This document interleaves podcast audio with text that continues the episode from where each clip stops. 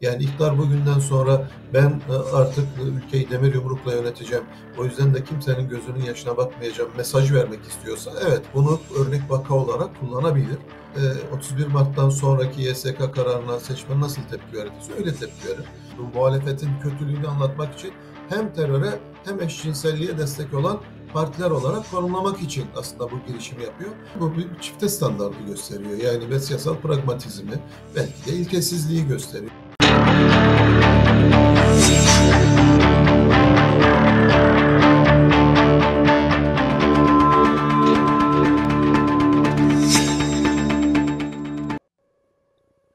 Seçim günlüğünden herkese merhaba. Her hafta olduğu gibi siyaset gündemini İbrahim Uslu ile değerlendireceğiz. İbrahim Bey hoş geldiniz. Hoş bulduk, kolay gelsin. Sağ olun. Ekrem İmamoğlu'nun davası var Cuma günü hepimizin bildiği gibi. Onu konuşacağız ama öncesinde dün akşam Halk TV'de gündem özel programında gazetecilerin sorularını yanıtladı İmamoğlu.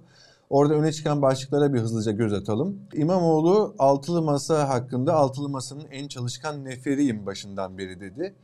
Yine seçim süreci ve aday tartışmaları hakkında ben sürecin parçasıyım, İstanbul'daki icraatlarımızla sürecin en güçlü parçasıyım dedi. Ee, Cuma günkü dava hakkında da bu siyasi bir yargılamadır, ahlak dışı, hukuk dışı, iftira ve yalan dolu bir yolculuğun içerisinde olduğunu biliyorum. Bütün e, sonuçlara hazırız. Ben zaten e, helalleşerek bu yola çıktım dedi. Biz de isterseniz Cuma günkü görülecek dava ile başlayalım. YSK üyelerine hakaret ettiği iddiasıyla yargılanıyor. İhtimaller dahilinde ceza alması ve bu ceza sonucunda da siyaseten yasak e, alması gündemde. Bu ihtimali konuşalım. Gerçekten ceza alır siyaseten yasaklı olursa seçim sürecine nasıl yansır ve muhalefetin stratejisini nasıl değiştirir sizce? Bununla başlayalım. Tabii şey e, bu e, Cuma günü bir karar çıkıp e, siyasi yasak, işte, mahkumiyet ve siyasi yasak gelmesi durumunda bu hemen yürürlüğe girecek bir şey değil. Çünkü arkasından bunun şey temiz süreçleri var ve onlar da bugünden yarın olacak işler değil yani o da epey bir zaman alacak bir şey. Fakat tabii şeyden ilk derece mahkemesinden böyle bir karar çıktıktan sonra bir kere siyasetin gündemi de Türkiye'nin gündemi de e, buraya odaklanır ve biz diğer konuları değil bunu konuşmaya başlarız. E, olmasını tabii ki istemeyiz ama eğer olacak olursa benim e, şey ya iktidar gerçekten gözünü karartmış olacak ve bu yargısal süreçleri de hızlandırmak için bir siyasi gücünü kullanacak ve bir an önce şeyden yani bugünden işte Nisan-Mayıs ayına kadar e, Sayın İmamoğlu'nu mahkum edip yani bütün o süreçleri bitirip e, İstanbul Büyükşehir Belediyesi'ne de el koyacak e, ve o şey tutumuyla seçime girecek. E, ya da onlar da bunun sürece zamana yayılmasını isteyecek e, ve şey e, o zaman da zaten yerel seçimler gelmiş olacak çünkü 2024'te zaten yerel seçimler geliyor. E, ama her durumda bu daha önceki İstanbul seçmenin iptali kararında olduğu gibi vatandaşın e, adalet duygusunu rencide edecek bir şey. Yani e, şey e, söylenen söz ağır bir söz değil. Artı Sayın İmamoğlu bunu kime söylediğini, hangi durumla ilgili bu yorumu yaptığını yoksa YSK üyeleri için böyle bir ifade kullanmadığını falan zaten söylüyor. E, bu şey bir sürü şahidi tanığı var falan. Yani buradan böyle ağır bir karar çıkmaması lazım. Sonunda ahmak ya da aptal gibi hani gündelik hayatta şey yüz kere duyduğumuz hatta bir kısmımızın yüz kere kullandığı bir ifade yüzünden siyasi yasaklı hale gelmek, e, seçme seçilme hakkının elinden alınması bu şeyin yani şeyle fiille mütenasip olmayan bir ceza anlamına geliyor. Şimdi e, Türkiye'de bu tür kararlar alınabilir mi? Alınıyor maalesef. Yani e, ilk kez alınacak bir karar olmaz. E, ama e, çok ağır bir karar mıdır? Elbette ki ağır bir karar olur. E, yanlış bir karar mıdır siyaseten ve hukuken? Evet, e, yanlış bir karar olur. E, peki e, bu e, iktidarın işine yarar mı?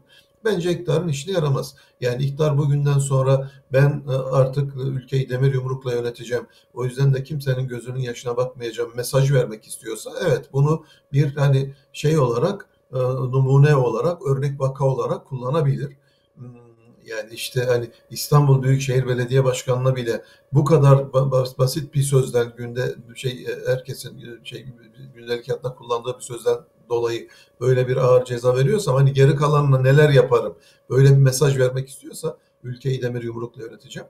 evet bu iktidarın işine gelebilir ama ben şeye seçime gitmek üzere olan ve işte bu arada HDP'ye ve diğer muhalif gazetecilere, diğer muhalefet partilerine mavi boncuk dağıtmaya çalışan bir şeyin iktidarın bunu arzu edeceğini düşünmüyorum. Dolayısıyla böyle bir açık haksızlık durumunda vatandaşın adalet duygusunu rencide edecek bir karar durumunda şeyde 31 Mart'tan sonraki YSK kararına seçmen nasıl tepki verdiyse öyle tepki verir. Bu artık mağduriyetin ötesine geçen bir şey yani bir, bir bir hak ihlali durumu olacaktır. On vatandaşımızın bunu toler etmediğini zaten biliyoruz. Yani bunlar 3-4 yıl önce zaten vatandaş benzer bir durumda tepkisini de getirmişti. Ben şey yani yanlış hesabın Bağdat'tan dönmesini umut ediyorum ama hani davanın zaten kabul edilmiş olması, bu safhata gelmiş olması e, tabii hepimizde bir kötümserlik yaratıyor. E, fakat e, şey hukuk zaman zaman da olsa Türkiye'de e, tecelli edebiliyor. E, temennimiz burada da hukukun yeniden e, tecelli etmesi, adaletin tecelli etmesi ve e, bu davanın e, işte bu şey e, kapanması, kararın e, şey lehte çıkması e, ve bu konunun ülke gündeminden çıkması. Evet, e, umarım e, sizin de dediğiniz gibi beraatle sonuçlanır ve bu davayı geride bırakırız. Sizin de değindiğiniz ikinci gündem maddesiyle devam edelim. Son günlerde en çok konuşulan konulardan bir tanesi AKP ve HDP görüşmesi oldu. AKP'nin anayasa değişikliği teklifini mecliste grubu olan partilerle görüşmesi ve bu partiler içerisinde HDP'nin de olması epey bir tartışma yarattı. Merakla dün grup toplantısında MHP lideri Devlet Bahçeli'nin ne diyeceği bekleniyordu. Devlet Bahçeli bu konuya değindi. Ne dediğine bir bakalım. Ee, AKP heyetinin mecliste grubu bulunan partilerle görüşmesi son derece doğru ve doğaldır. Biz kiminle görüşüldüğüne değil, makul ve demokratik çözümün nasıl olacağına bakıyoruz dedi. Sert bir konuşmanın ya da e, olumsuz bir e, tutumun aksine doğru ve doğaldır dedi. E, buna e, ek olarak bir de hafta sonu AKP milletvekili Orhan Miroğlu e, bir tweet attı. E, siz de görmüşsünüzdür sanırım. AKP, evet. HDP'nin beraber verdiği e, fotoğrafa binaen şunu dedi. Fotoğrafa Türkiye Yüzyılı Vizyon Belgesi'nin felsefesi üzerinden de ayrıca bakılabilir. Siyasi diyalogsuzluğa bahane üretmek en kolayı. Cumhuriyet'in 100. yılına girerken yeni diyaloglara gerekçe üretmek daha iyi. Yeter ki HDP karşısına çıkan fırsatları bu defada ıskalamasın. Son cümlesi oldukça çarpıcı. HDP bu fırsatları bu defada ıskalamasın dedi. Sonrasında e, HDP Grup Başkan Vekili Meral Danış Beştaş da yanıt verdi. Fırsat yok sadece bir ziyaret var. Bunlar iyi niyetli konuşmalar değil bizi tartışmanın içerisine çekmek istiyorlar dedi. E, velhasıl hepsini toparlarsak size şunu sormak istiyorum. Cumhur İttifakı'nın, Bahçeli'nin de tabii bu konuya desteğiyle HDP'ye olan söylemi ve e, stratejisi değişti mi sizce? Çünkü sonuçta HDP'nin kapatılması HDP'nin PKK ile eş olduğu, terörist olduğu, e, mecliste yeri olmadığı gibi çok en sert perdeden konuşulurken şimdi bir anda doğru ve makul bir görüşme, demokrasi falan filan diyor. E, bu Cumhur İttifakı'nın HDP'ye yönelik bakışının ve stratejisinin değiştiği manasına mı gelir sizce? Bence bir tek göstergesi var. Bir, bir tek şeyi gösteriyor daha doğrusu. Bu bir çifte standardı gösteriyor. Yani ve siyasal pragmatizmi belki de ilkesizliği gösteriyor. Şimdi bu HDP AK Parti ilişkisi hakikaten şey AK Parti açısından da MHP açısından da şey bir, bir, zor bir şey konu. Derin bir konu. Background'da olan bir şey. E, şimdi e, daha önce de benzer fotoğraf vardı aslında AK Parti ile e, şey, HDP arasında. Dolmabahçe buluşması, Dolmabahçe mutabakatı diye tarihe geçen toplantı 2015 Ocak ayında olmuştu yanlış hatırlamıyorsam. Şimdi o şeyde toplantı olduktan o, gün daha doğrusu e, Sayın Erdoğan o dönemde de Cumhurbaşkanı ve bu toplantı soruldu ve özlenen bir buluşma şeklinde bir ifadesi var o gün birkaç ay sonra şey terör örgütüyle mutabakat falan olmaz diye o toplantıyı eleştirdi. Zaten kısa bir süre sonra eleştirdi. Hatta AK Parti içerisinde ciddi sorunlara neden oldu. Ben Dolmabahçe toplantısını medyadan öğrendim dedi. O dönemde Bülent Arınç Başbakan Yardımcısıydı. Ve e, biz aslında Sayın Cumhurbaşkanı'nı bilgilendirmiştik ama bir dahaki sefere biraz daha fazla bilgilendiririz demişti. Sayın Erdoğan buna bu sefer çok kızdı çünkü ironik bir açıklamaydı bu. Ve e, bir süre e, Bülent Arınç'tan bahsederken yani Başbakan Yardımcısı ya da Sayın Bülent Arınç falan gibi e, şeyler kullanmadı, hitaplar kullanmadı. O zat diye hitap etti. İsmine, isminin ne ünvanını e, şey, zikretmedi. O zat dedi sadece. E, şimdi arkasından işte terör örgütüyle mutabakat olmaz falan şeklinde masayı dağıtmaya yönelik o dönemdeki masayı şeyler adımlar atıldı. Neticede zaten çözüm süreci sona erdi. Orada HDP'nin falan da elbette ki kusurlar vardı. Şimdi yani o çözüm sürecinin sona ermesinin kabahatlisi kimdi falan onu tartışmıyoruz. Şimdi o yıllarda o dönemde daha doğrusu Bahçeli'ye bu konu sorulduğunda Bahçeli bu konuyla ilgili yorumlar yaptı. Çok sert bir dille eleştirdi, defalarca eleştirdi. Hatta bir keresinde işte AKP artık hem HDP'dir hem de PKK'dır dedi ve üçünü aynı sepete koydu. Yani AK Parti'nin artık hem HDP hem PKK olduğunu falan şeyi savundu. Şimdi arkasından işte şeyin HDP'nin e, terör örgütünün işte bu siyasi uzantısı olduğu, terör odağı olduğu iddiasıyla e, yargılanma sürecinin, kapatılma sürecinin başlamasında MHP'nin yani yüzde yüz MHP'nin şeyle inisiyatifiyle olduğu süreç. Yargıtay'ın harekete geçtiği falan yoktu. Birkaç kere bu çağrıyı yineledi. İlk bu çağrıyı yaptığında HDP kapatılmalı çağrısını yaptığında Numan Kurtulmuş e, AK Parti Genel Başkan Vekili e, çıktı ve dedi ki bugüne kadarki parti kapatmalar sisteme ve ülkeye hayır getirmedi dedi. E, Bahçeli Numan Kurtulmuş'u eleştirdi. Üç gün, iki üç gün sonra Sayın Erdoğan bu sefer çıktı ve Numan Kurtulmuş'un cümlelerini aynen tekrar etti. Sonra bu sefer Devlet Bahçeli yeniden söz aldı ve eğer e, Yargıtay Cumhuriyet Başsavcılığı harekete geçmeyecekse biz baş e, dosyamızı hazırlayacağız ve kapatılması için biz başvuruda bulunacağız dedi. Siyasi partilerin, e, mecliste grubu olan siyasi partilerin böyle bir imkanı söz konusu. Onun üzerine e, Yargıtay Başsavcılığı harekete geçti. Hatta öyle alelacele bir şey e, hazırlık yapıldı ki e, iddianame gitti. Anayasa Mahkemesi inceledi. E, hatırlayacaksınız suçla suçlu arasında illiyet bağı bile kurulmamış. Bu iddianame nasıl bir iddianame dedi ve iddianameyi düşün yani Türkiye'nin en üst e, iddia makamı olan Yargıtay Cumhuriyet Başsavcılığı'nın hazırladığı iddianameyi e, kabul edilemez buldu ve geri iade etti. Sonra tekrar üzerinde çalışıldı ve e, daha olgun bir iddianame hazırlandı. Şu an kapatma süreci yürüyor. Şey, dolayısıyla bu şeyde benim gördüğüm bir politika değişikliğinden manada bir siyasal pragmatizm ilkesiz bir siyasal pragmatizm ve çifte standart.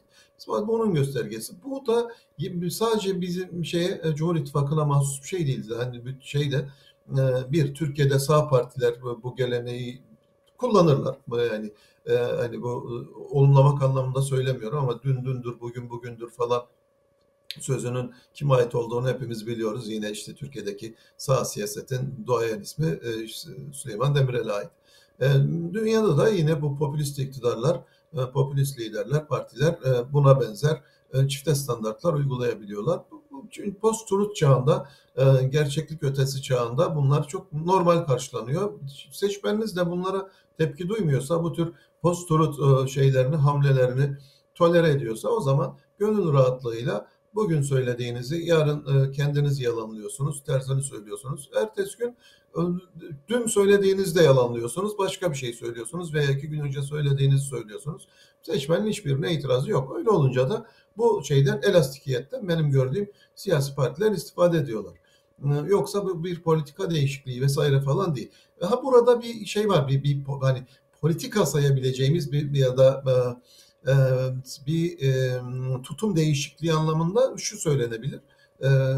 Önümüzdeki seçimle ilgili AK Parti'nin kampanyası konuşmuştuk yani bu Türkiye Yüzyılı toplantısı aslında kampanyanın başlama vuruşuydu. Bu kampanyanın şey bir, bir hibrit bir şey var, tarzı var.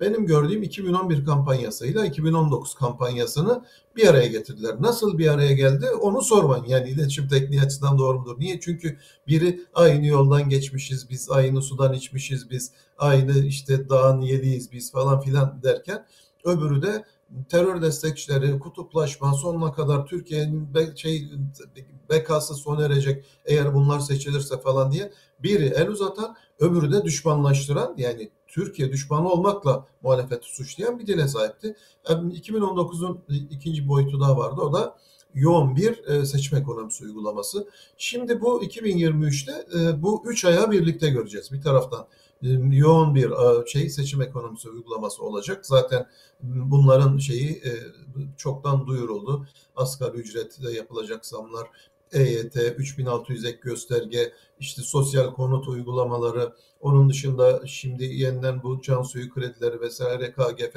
destekli krediler vesaireler falan şey bunlarla ilgili ciddi bir hazırlık yürütülüyor. Yoğun bir seçim ekonomisi uygulanacak. Bir taraftan ötekileştirme devam ediyor. Yani bu masanın yedinci ayağından başlandı. İşte terör destekçiliğinden bundan bir ay önce falan yaklaşık şey, Sayın Erdoğan yine katıldığı bir ortak yayında, televizyon yayında bunların tamamı altılı masa için e, teröre destek veriyor dedi yani açıkça. E, şey e, ama bir taraftan da e, işte muhalefet partilerini toplantılara davet etmeler, muhalif gazetecileri toplantılara davet etmeler gibi e, 2011'i hatırlatan kucaklayıcı bir dil de var. Dolayısıyla böyle bir melez kampanya. Bu şeyi e, HDP ziyaretinin bu bağlamda değerlendirmek lazım. Aslında HDP ziyaretinin anayasa değişikliği ile ilgili ve anayasa değişikliğindeki bu güya aileyi korumaya yönelik düzenleme ki aslında biz biliyoruz LGBTİ'ye kısıtlama getiren bir şey düzenleme getirmek istiyorlar.